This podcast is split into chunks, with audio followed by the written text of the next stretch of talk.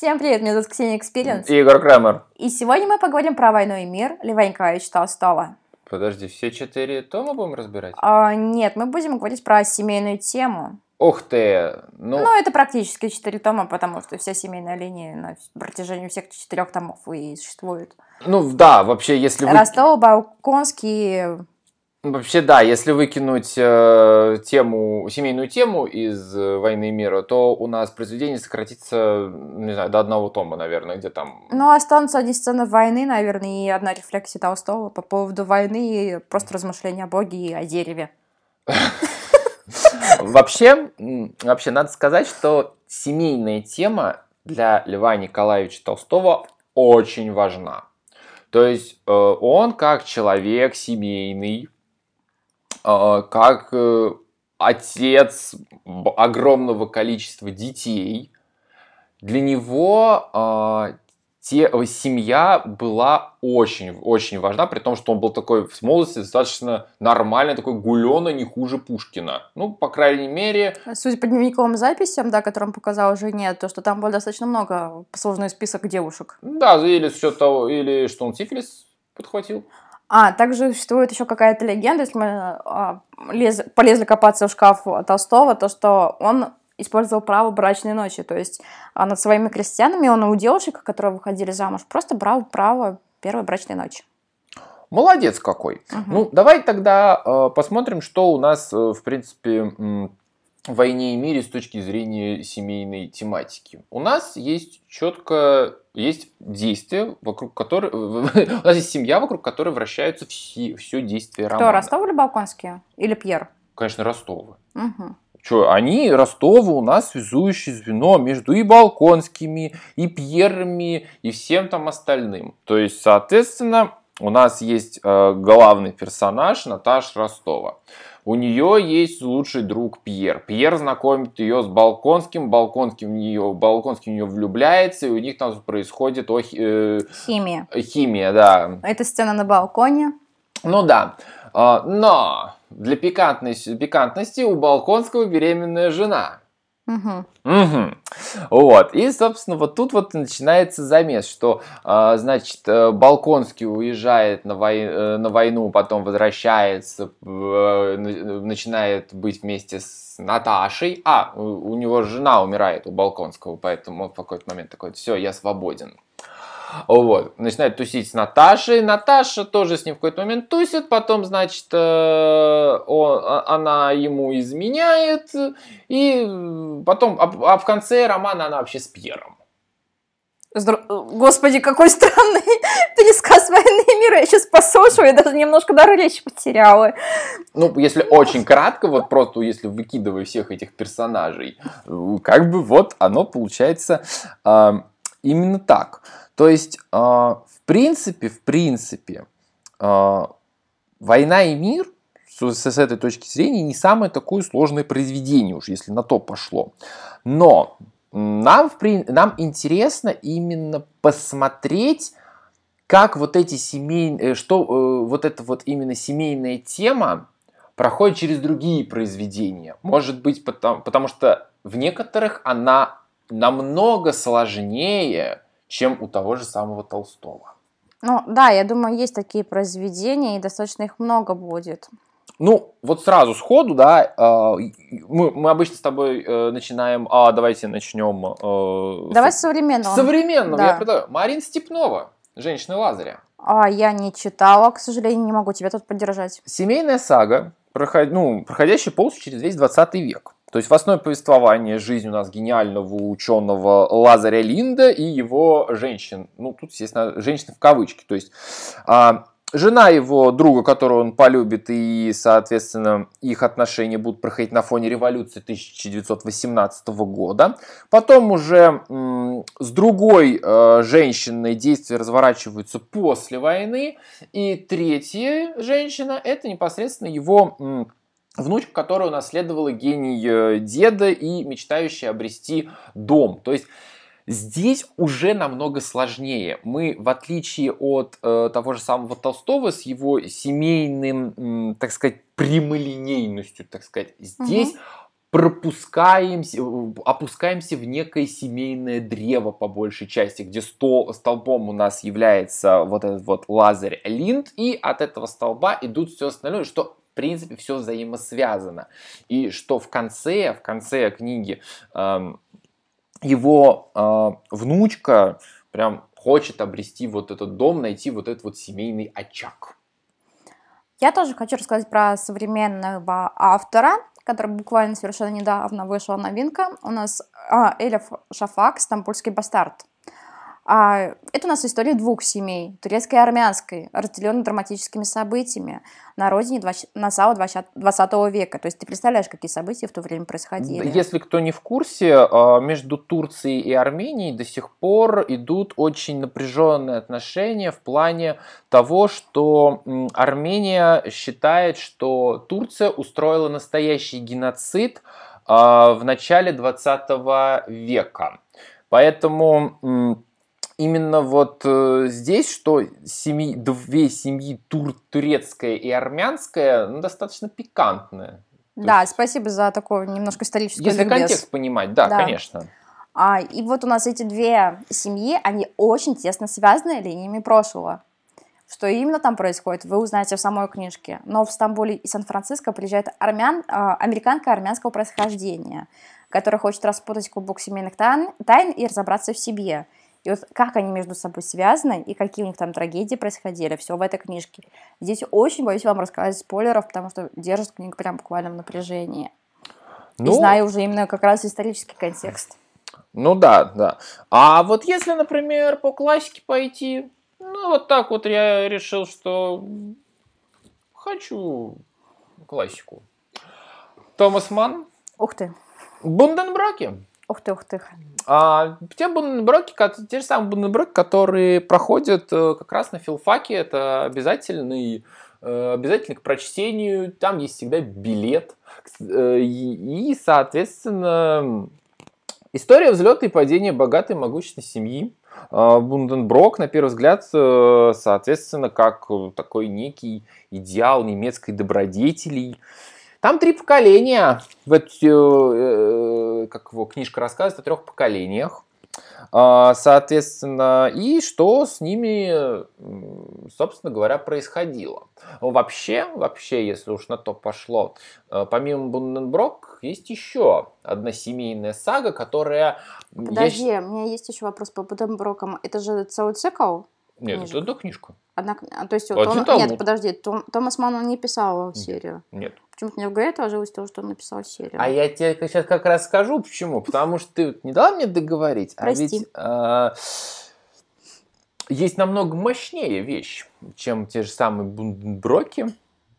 Вообще, в принципе, я считаю, что это первая, наверное, в истории литературы, литературная вселенная. Я говорю о Ругон-Макары цикле Эмиля Золя, состоящий из 13 или 14 книжек. 14. Ошибочка вышла. И они все связаны с одной семьей.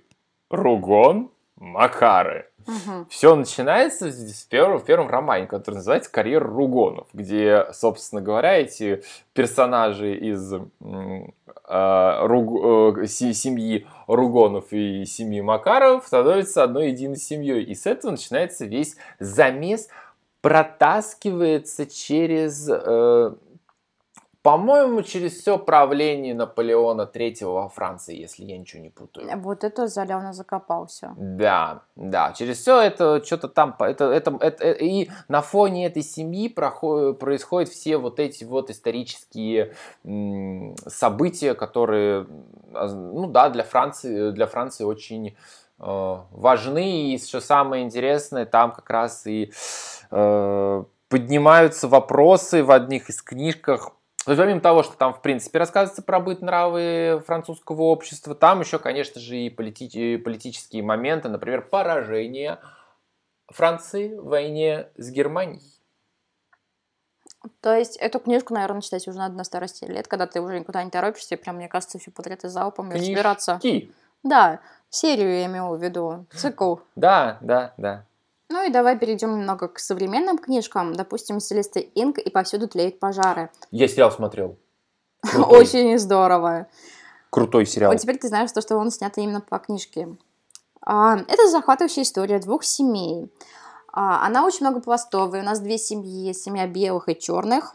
Очень актуально в наше время. Но здесь именно нет разделения на гендер или белое и черное. Здесь книга очень сложная, сплетена из нравственных принципов, чувств, амбиций и разных ошибок прошлого. Сама Селеста Инг постоянно меняет ракурс и передает историю то с одной точки зрения, то с другой. То есть мы видим всех участников драмы и их ощущение мира.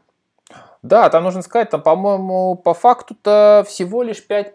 Нет, сколько персонажей-то? Две главные героини, ее дочь, ее дочка. И черная, и дочка. Так, и это как у них там четверо. Четверо, ну то есть в принципе, да. 7 человек. 7 человек, вокруг 7 человек, притом... Почему у нас это именно семейная сага? Потому что здесь непосредственно история двух семей и как они друг на друга влияют. Да. Как взаимоотношения двух семей друг на друга, они как капают. И непосредственно есть предыстория истории черных. Вот я, может, как они до этого докатились. Я вот, может, сейчас скажу такую крамольную вещь, но вот именно, как мне показалось, влияния одной семьи на другую мне очень не хватило в «Войне и мире». Как-то там вот это все проходит, как-то там вот это вот именно не психологическое, да, влияние, просто хотя бы с эротическим подтекстом там было влияние. Ну, у нас как раз Селеста Инг больше рассказывает про психологическое и очень сильно черный здесь с негативным окрасом, я когда говорю, а просто обозначение цвета расы. То есть непосредственно наши чернокожие персонажи очень даже сильно меняют мировоззрение. Ну, это, я так понимаю... Именно больше для американцев больше подходит. Я как раз хотел сказать, Америка. Ну, не будем мы как бы особо-то от американцев-то отдаляться. Джонатан Франзен. Ой, у него новая книжка выходит в этом году. Все ожидают перевод. Правда, еще даже название не анонсировали, ни обложки. Просто ждем новую книжку Франзена. Поправки. А мы поговорим про поправки. Про поправочки мои. Как скороговорка. Да, только про другие поправки, не про те, которые многие подумали. В общем, что у нас там есть? У нас там история семьи со Среднего Запада, которая, собственно говоря, там есть такая чета Ламбертов и 3 их взрослых детей. То есть вроде бы как, с одной стороны, кажется, что это обычная классическая семья. Но, как мы вот заметили... В предыдущем варианте, да, из «Повсюду тлеют пожары», современные американские авторы уходят в психологизм. Они начинают копаться именно вот в грязном, соответственно, белье. То, чего на самом деле Лев Толстой как раз и не делал, а может быть и зря на самом-то деле. Ну, в то время стоит сказать, что не было этой актуальности. Да. Не любили именно копаться в каких-то, не знаю, крамольных, темных душевных тайнах. Неправильно это все было, да, конечно. Да, то есть было все отдельно, обособлено. Типа чужая семья, чужие правила. Вот. Ну, в общем, как семья. То есть любят, ненавидят друг друга, портят, спасают друг другу жизнь, и никто, включая их самих, не может помешать им собраться вместе за рождественским столом, если этого захочет мама. То есть это Америка 90-х. И во многом действия будут происходить именно в том, что происходило как раз в Америке 90-х. Вообще, если так вот обратить внимание, да, то вот все, абсолютно все произведения, которые мы с тобой сейчас назвали, семейная тема проходит на основе каких-то глобальных событий. То есть либо они идут фоном, либо напрямую влияют на их жизнь. Ну, как правило, влияют все-таки на их жизнь, если это глобальная проблема. Я вот к чему сейчас только что пришел. И, наверное, стоит сделать как резюме, то, что у нас семейная сага в современном понимании это не вот копание на несколько десятков поколений вниз, в глубину.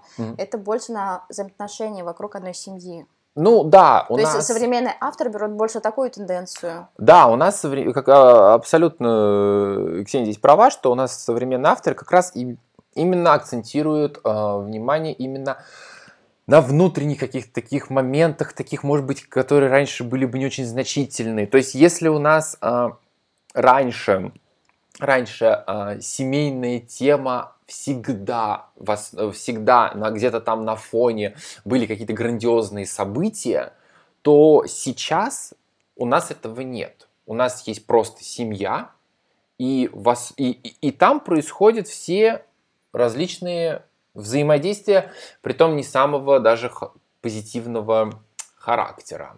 Да, и как иногда сами члены одной семьи влияют друг на друга. Или же как, допустим, другие люди, которые вторгаются в твою семью, снова возвращаемся к «и повсюду тлеют пожары», могут изменить твою семью.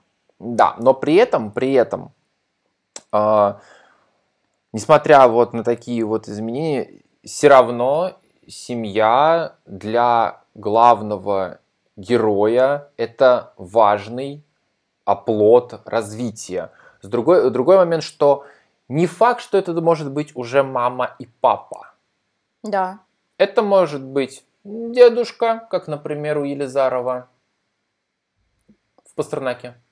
А, я не читала, к сожалению. Вот.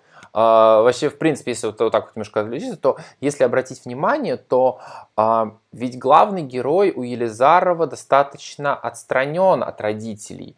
Он ищет наставников в других. Дедушка в «Пастернаке», брат в «Земле». Ну, в таком вот моменте. Ну, сейчас мы больше берем не про сами семейные саги, а больше про размышления как становление личности в рамках семьи. То есть, кто из окружения... Да, да, да, да. То есть, вот у нас именно, вот, мне кажется, вот в такую плоскость именно сейчас перешла семейная тема. Про семейную сагу я вообще как бы не хочу особо поднимать тему, потому что, мне кажется, она как... Ну, я не помню последнюю семейную сагу, которая вот была написана вот как... Именно как классическую, сейчас очень мало кто пишет о семейных проблемах. Да, нет. Я знаю про семейную проблему «Нефтяная Венера» у Александра Снегирёва. Но это не семейная сага, это история одной семьи конкретной. Да, да. Поэтому тут сложный момент. Если вам интересно, дайте нам знать. Может быть, мы поподробнее покопаемся в этой теме, по семейной саге. Может быть, мы что-нибудь-то и найдем, потому что вот так вот сходу и более... Не приходит ничего. Да, наверное. Составим, не знаю, какой-то топ семейных саг. Ну да. Кстати, интересно. Да, почему бы и нет. Ну что, я предлагаю пойти нам дальше книжки читать, да. А наших слушателей оставить одних и поразмышлять о том, что есть семейная сага. А может быть, просто побыть с семьей. Тоже как вариант, вместе почитать книжки. Да. Всем хорошего вечера, утра или что там у вас. С вами был Егор Крэмур и Ксения Экспириенс. Подписывайтесь на наши тиктоки. И это был проект «Двоеточие». Всем пока.